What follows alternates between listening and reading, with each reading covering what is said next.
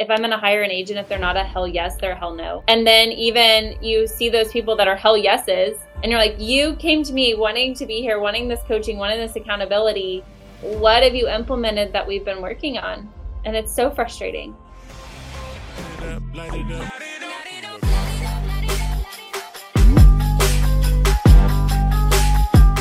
Welcome back to the Light It Up podcast. If you're new to this channel and you want to know everything about making money in real estate, selling, sales skills, building your business, or investing, then subscribe below, tap the bell for notifications so you can be the first to know what makes our great guests so successful. Yep. And we get calls and texts from people just like you every single day, and we absolutely love it. So whether you're new in the business or looking to grow, feel free to reach out. Happy to help.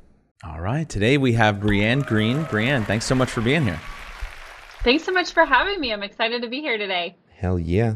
We initially heard about you from uh, obviously an MFO, and uh, our buddy Chase Ames was just like, "You have to have Breann. You have to have her." I think that more than just Chase. There were some other people too who, who had told me to chase Breann. So I chased Breann. I, I DM'd her. I said, pun. "You have to be on the show." And then um, she, what you had somebody else checking your DMs our DMs were lost. No, I had a, a, baby, and so you I had a baby too. The DM for a little bit while I yeah. had somebody else checking him, and Good then excuse. I was catching back up, and I was like, "Wait, wait a second, I missed them." she replied, "She's like, this is from five months ago, but if you would still like to have me, I would uh, like to be on the show." Awesome. So here we are. Awesome. Yeah. Well, you have a good valid excuse. Why did you take all the lightning round cards? Let's hear. We'll split them up. Awesome. Before we go into this, oh, Breann, please tell us who Breann Green is. That's how Kiro uh, wants me to do the intro. Hmm.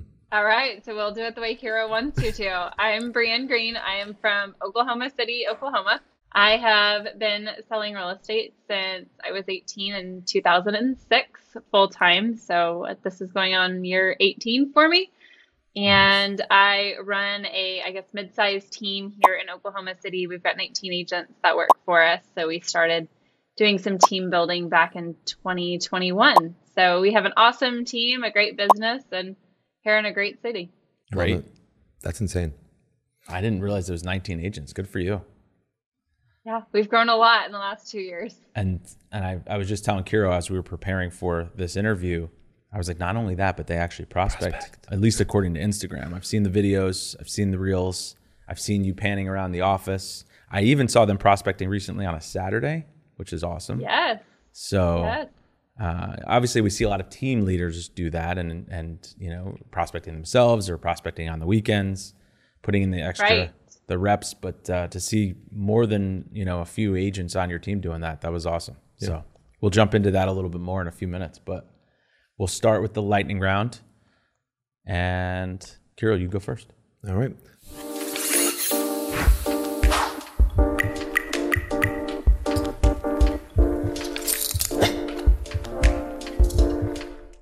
What one accomplishment are you most proud of? Ooh, that's a that's a hard one to pick one. I would say I'm torn between two of those. I mean, I would say I'm most proud of one starting my business in high school and what I grew it to be. Um, two, my kids, you know, being, I was a single mom for a while and growing a business and a team and balancing those things, I would say my two accomplishments that I'm most proud of between my business and my kids. I love that. That's awesome. Did you guys hear what she said? Starting her business in high school. That reminds me of Ava. That's awesome. That's, That's my daughter. We, oh, look at that. You have a daughter named Ava? That's ironic. I do. That's great. There's a girl on our team that's uh, her name is Ava, and she's had her license since 18. however old you're out you're able to get it, 18, and yep. she's been hustling ever since. I think she made 96 grand in her first 12 months in the industry, and uh, she John helped her with her first flip at 19. That's so, fantastic. Yeah, she's been stressed out about it ever since. I was like, we got to do like 10 of these a year. And she's like, ah, this might be my last one for a bit. All right. What's the hardest decision you've ever had to make? Hardest had to make was to become a single mom. Okay. Tough decision. Ending a marriage and chapter of life um, was a very hard decision, but it it's propelled me forward in incredible ways. Yeah. And my memory might be completely wrong and I might botch this. I don't remember if you ever said this on stage. You said you helped you you were raising the girl your your kids and then you helped someone get through medical school. Was that was that right?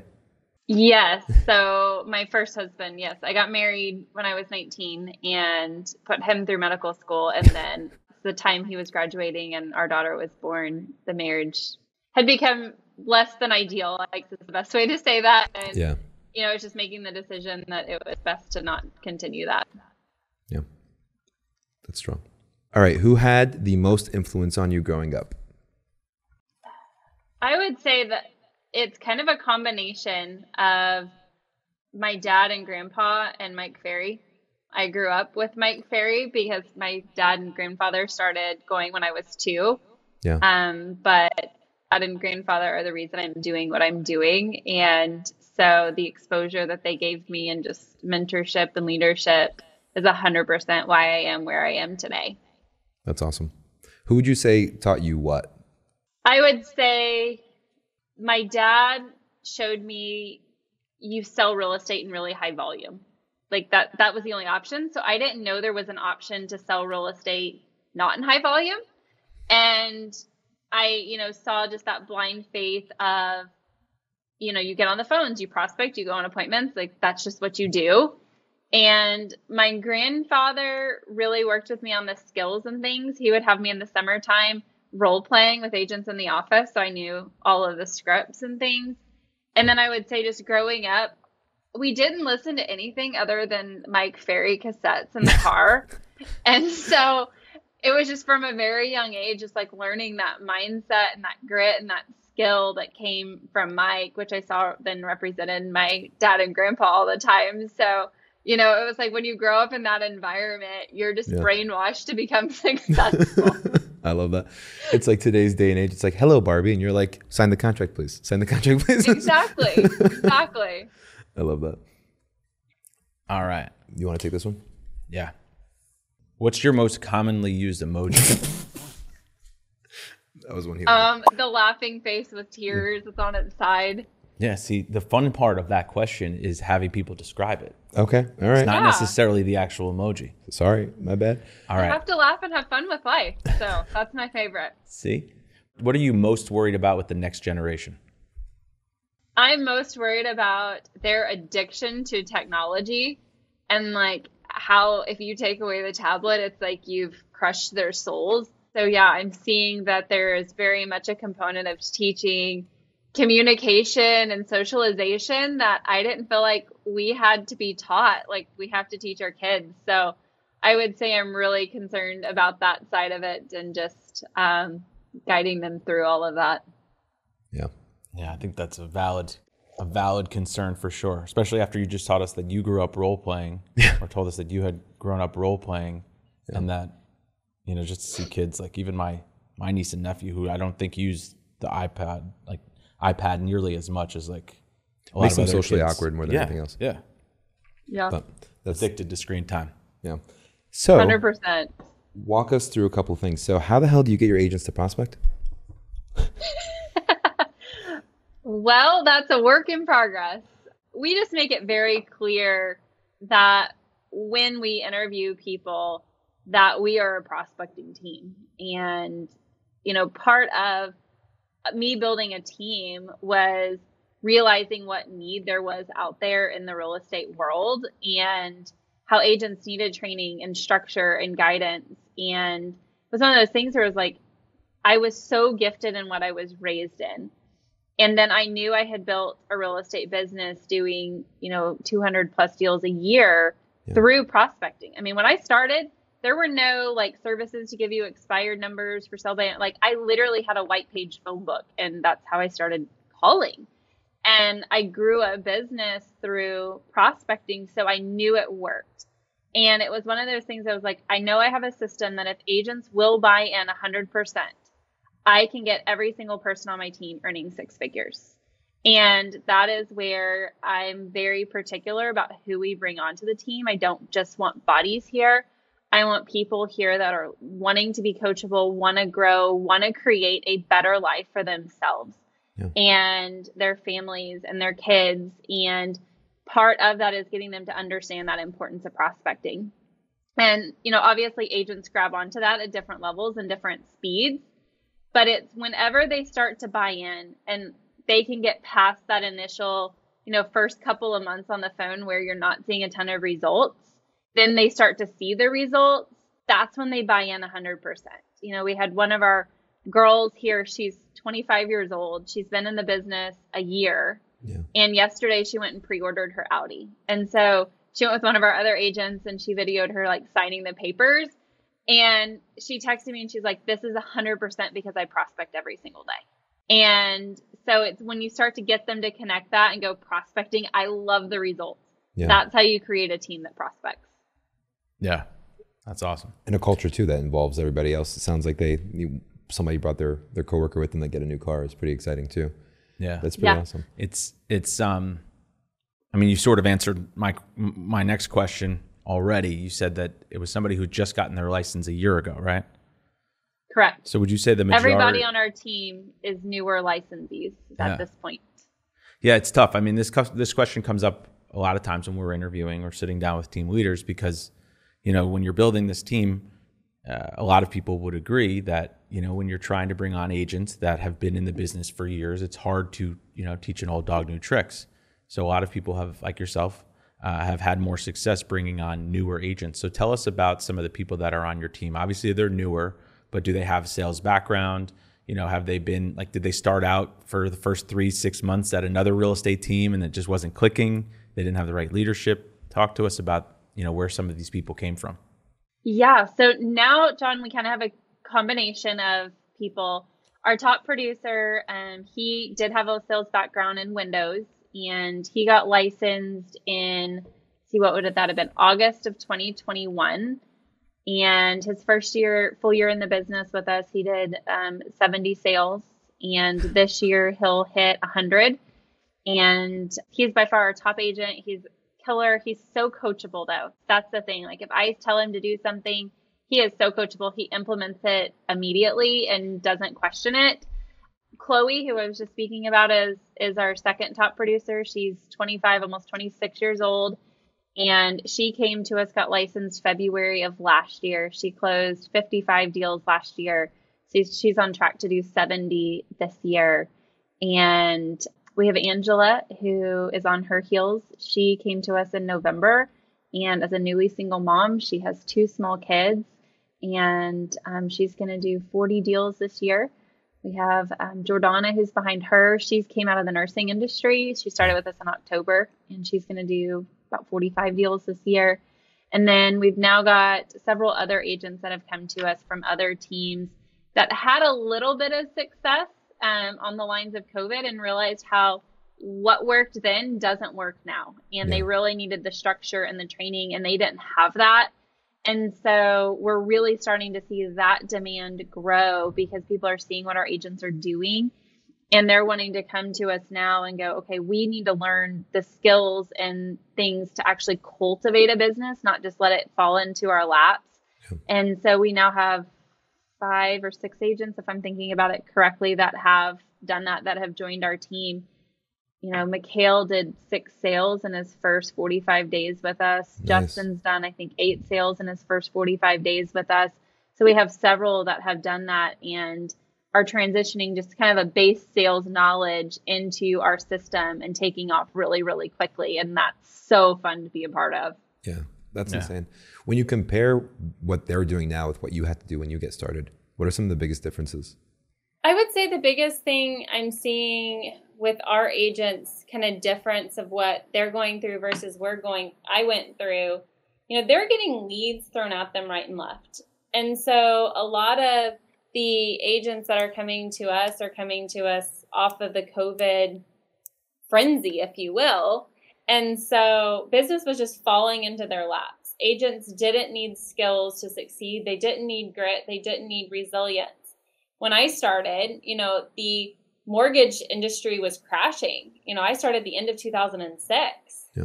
And, you know, you had every single seller you were meeting with for the most part was losing money, bringing money to the table, maybe breaking even in good situations. You had to have just a grit and a sales skills and commitment to the industry that forced you to get better and better to stay in it. Yeah. And we're getting back to that now. But if you guys think about the market we've been in, agents have been able to get in and be successful and haven't had to have much skills or ability or grit, resilience to do that.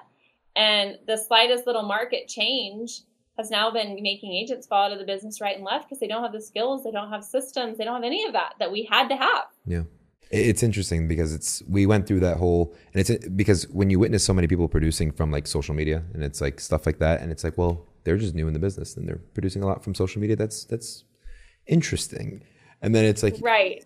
like the those kind of things you're like all right well maybe we should dabble a little bit in that sector. But it's there's people who do it at a high level uh, I give them props all day. But then it's like if it doesn't be it's not consistent it's not predictable it's not measurable like what we were taught is like your activities on a daily basis, consistently done over a period of time. That was it called the repetitious boredom. Yeah. Um, it's that you can have, there's metrics there that you can scale and measure over a period of time. Right. I'm curious from your exactly from your perspective in 20 in 2008, you were what 20 years old at the time. Right. Yes. Can you walk us through like paint us a picture of what that looked like being 20 years old in the market crash, working in real estate? I mean, real estate and work was my life at that point. I mean, that was basically what I did seven days a week, 10, 12 hours a day. I mean, I was on the phones, you know, prospecting from 7:45 to noon every single day. I didn't have appointments. I was in the field door knocking, you know, trying to meet the expireds or the for sale by owners that I couldn't reach on the phone. I was out, you know, uh, listing property at a very high level. You had obviously listings sitting on the market a lot longer than you do now. Yeah. And um, so, I mean, it was just hard freaking work. And I was working on my skills all the stinking time. And what I found was just that, you know, I had to create a community. That was the great thing about Mike Ferry of other agents that were in it every single day. Yeah. And, you know, and at times you felt like you were on an island by yourself here working that hard every day. You know, am I the only one this is happening to? And then you pick up the phone and call one of your other friends in another state and they're like, oh no, I'm having the same thing. And, you know, you could really pick yourselves up. And that was really what I saw creating this team is I wanted that community of people that they could lean on each other going through the same things and encourage each other and keep this really positive environment that we get and learned through Mike Ferry. And so um, it was it was hard freaking work. I didn't have much life outside of work at that time. Yeah.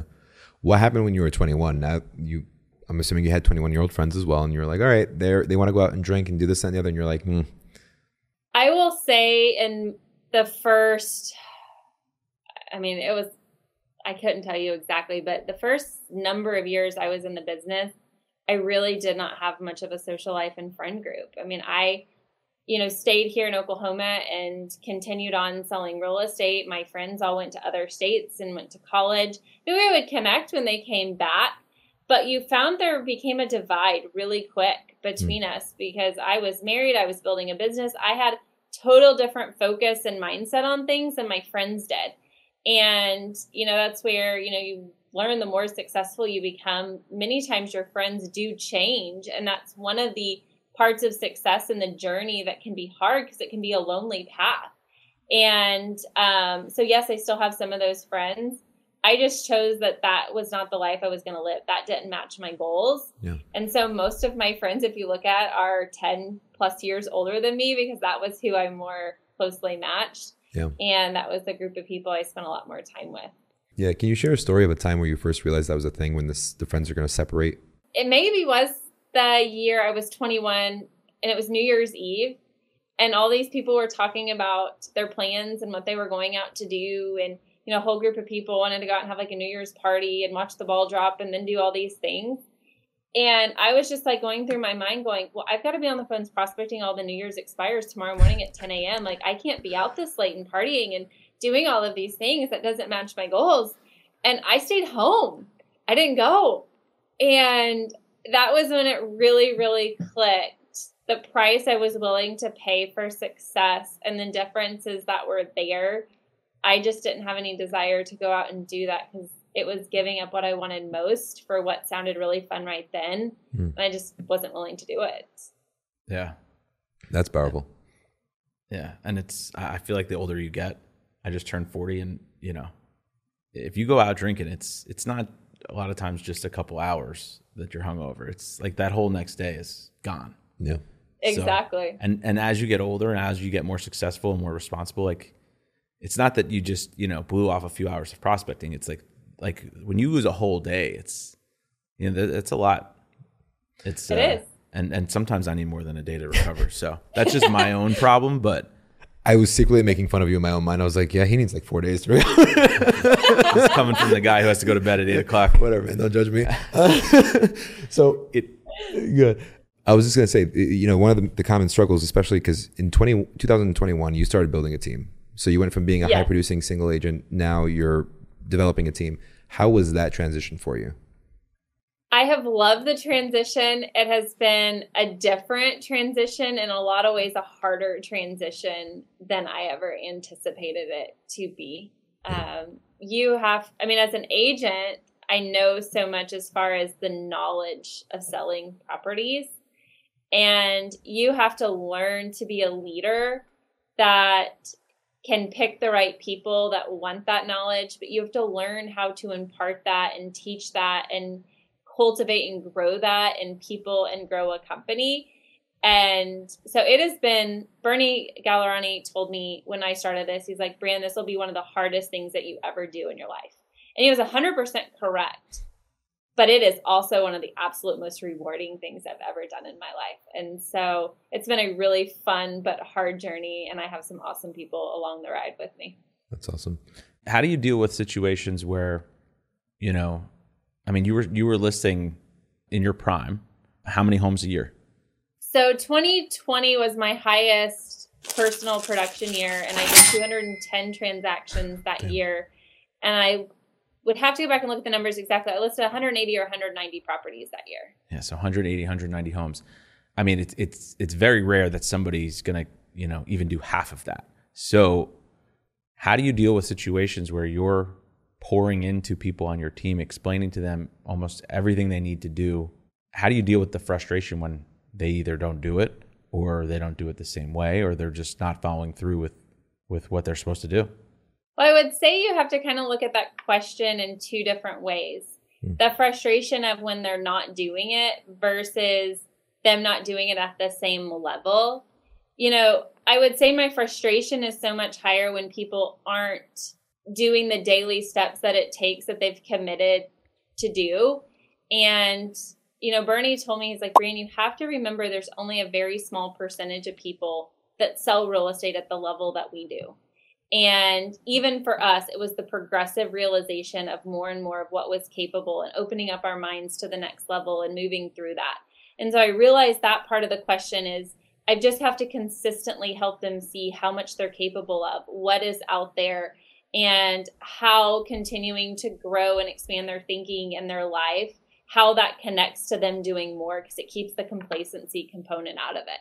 Because yeah. it doesn't take but so many deals for people to start to become complacent. So you have to do that side of it to get them to start to see what's possible and how much they how big they can become. But then it's it's the not them not wanting to do it and connecting to it. That is where as a leader I had to really learn how to channel that positively and not negatively because it just blew my mind. It would frustrate the heck out of me going, I am literally opening up the playbook of how I built my business, what I've done day in, day out. Why would I lie about this? I mean, all I have to do is positively build you up. I'm not going to say or do anything that's going to hurt you. So why won't you buy in? And I'm having to learn that that's people's own limiting beliefs that is stopping that. They don't have that open mind to everything that's possible. Mm. Where I came into this industry, like I had blinders on. Like I knew nothing other than what Mike Ferry had taught. I'd seen it work. I didn't know anything else. So I just knew you prospected every day and you did this system and you role played and you learned your scripts and you listed property at a high level. Then now we've got agents who see all these other options and are following all these shining trinkets. And I'm like, commit to what is going to be the foundation of your business and get really, really great at that.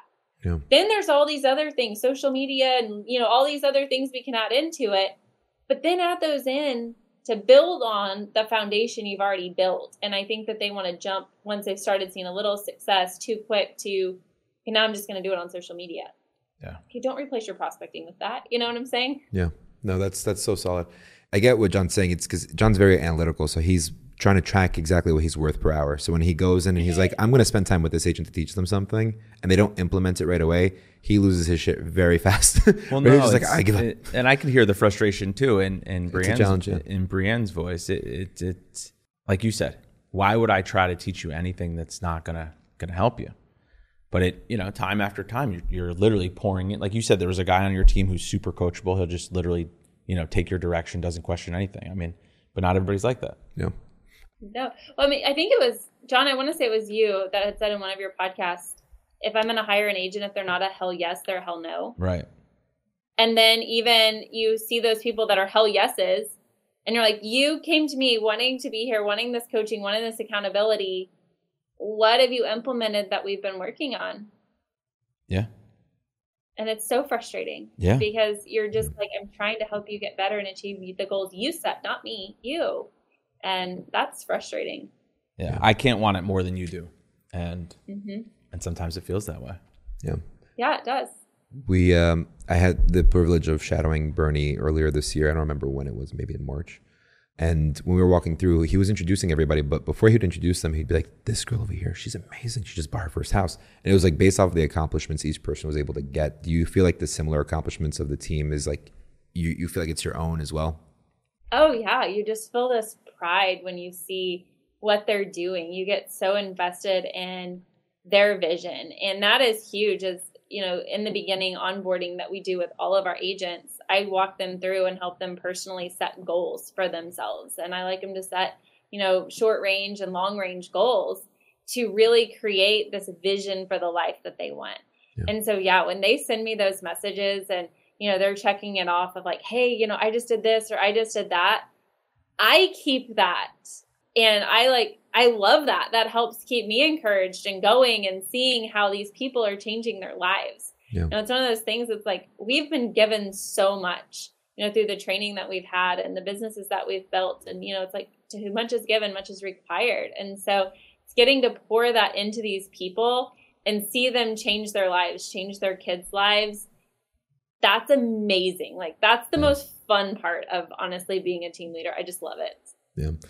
I guess that's when you have good people. I think in Oklahoma there are a lot of really good people there. it just sounds like they're a lot more friendly. not going to be mean. Higher conversion rates and everything over, over there too. Um, and I know I was snooping on one of the uh, the posts you had in the, in the, past. As you were panning through some of the rooms, there was like certain agents would have like a goal tracker. It'd say like goals that I want for like this month, and it would be like guy had mm-hmm. four and he's like checking off three. Um, how does the accountability part work? as far as what we provide as a team leader. Yeah. So, I mean, we have minimum standards that you have to be achieving within 90 days of joining our team to be a part of our team. And um, so, I mean, our minimum standard is two deals a month. And I mean, Oklahoma, we have a lower average sales price. And so, I'm not creating a culture for a team where they're barely getting by. I want them to be able to live a great life. And if you're not doing two deals a month, you're not going to be able to have that, you know, with our sales price here. And my commitment is every single person on my team is earning six figures. Like that is my commitment to get every single person to that level and higher. And then I have individual coaching with each of our agents each week where we're going over their personal goals and where they are. And every single week, they set an accountability with me of between now and our next call, I'm going to accomplish X. And then we hold them accountable to that and look at why or why not they what got in the way. Like why did you do it? Why didn't you do it? How do we repeat that? Or if it was negative how do we break that habit? So we're looking at that you know every week on our coaching together. And then every day when i'm in the prospecting space with them like hey what's going on? How can i help? What do you need help with? To really watch that accountability.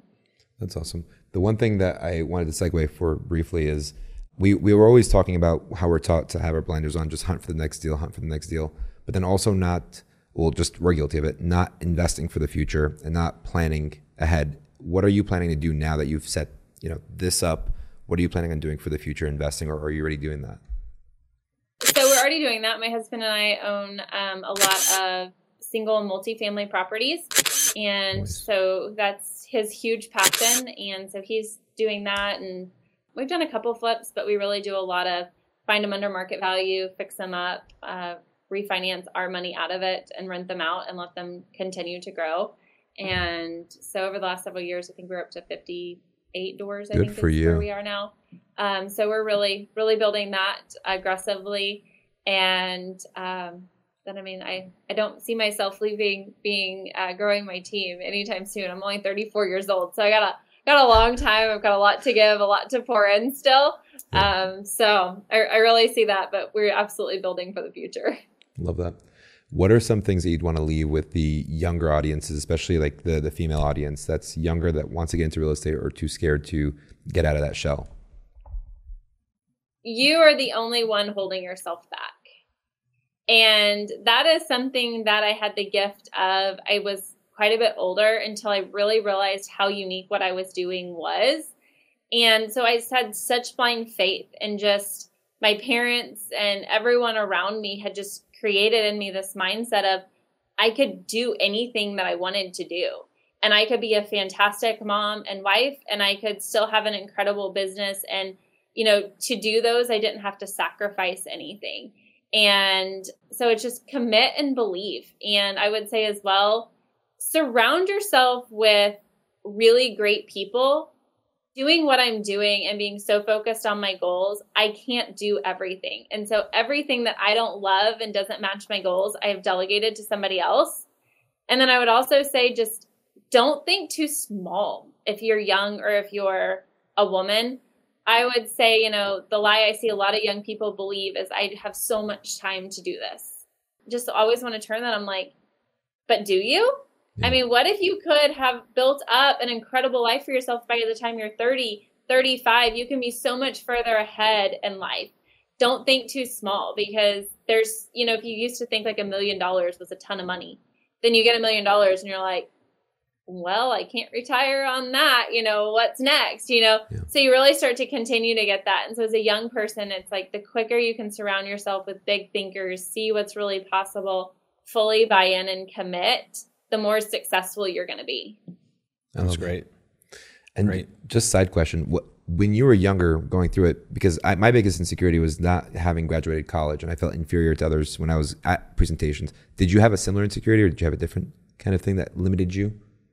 You know, as far as that, that never crossed my mind. Mm. Um, people actually never questioned my age, believe it or not. I mean, I bought in 100% to Mike and, you know, I'd pull my hair up and I would wear a suit and I was confident and I never got questioned. I get questioned now more on my age when people ask me how long I've been in the business, which is ironic. you say 18 um, years. So, yes, and they're like, how old were you? Um, so, but I would say more of where my insecurity came in was two areas. One, getting into the higher price points. I kept myself in a lower price point.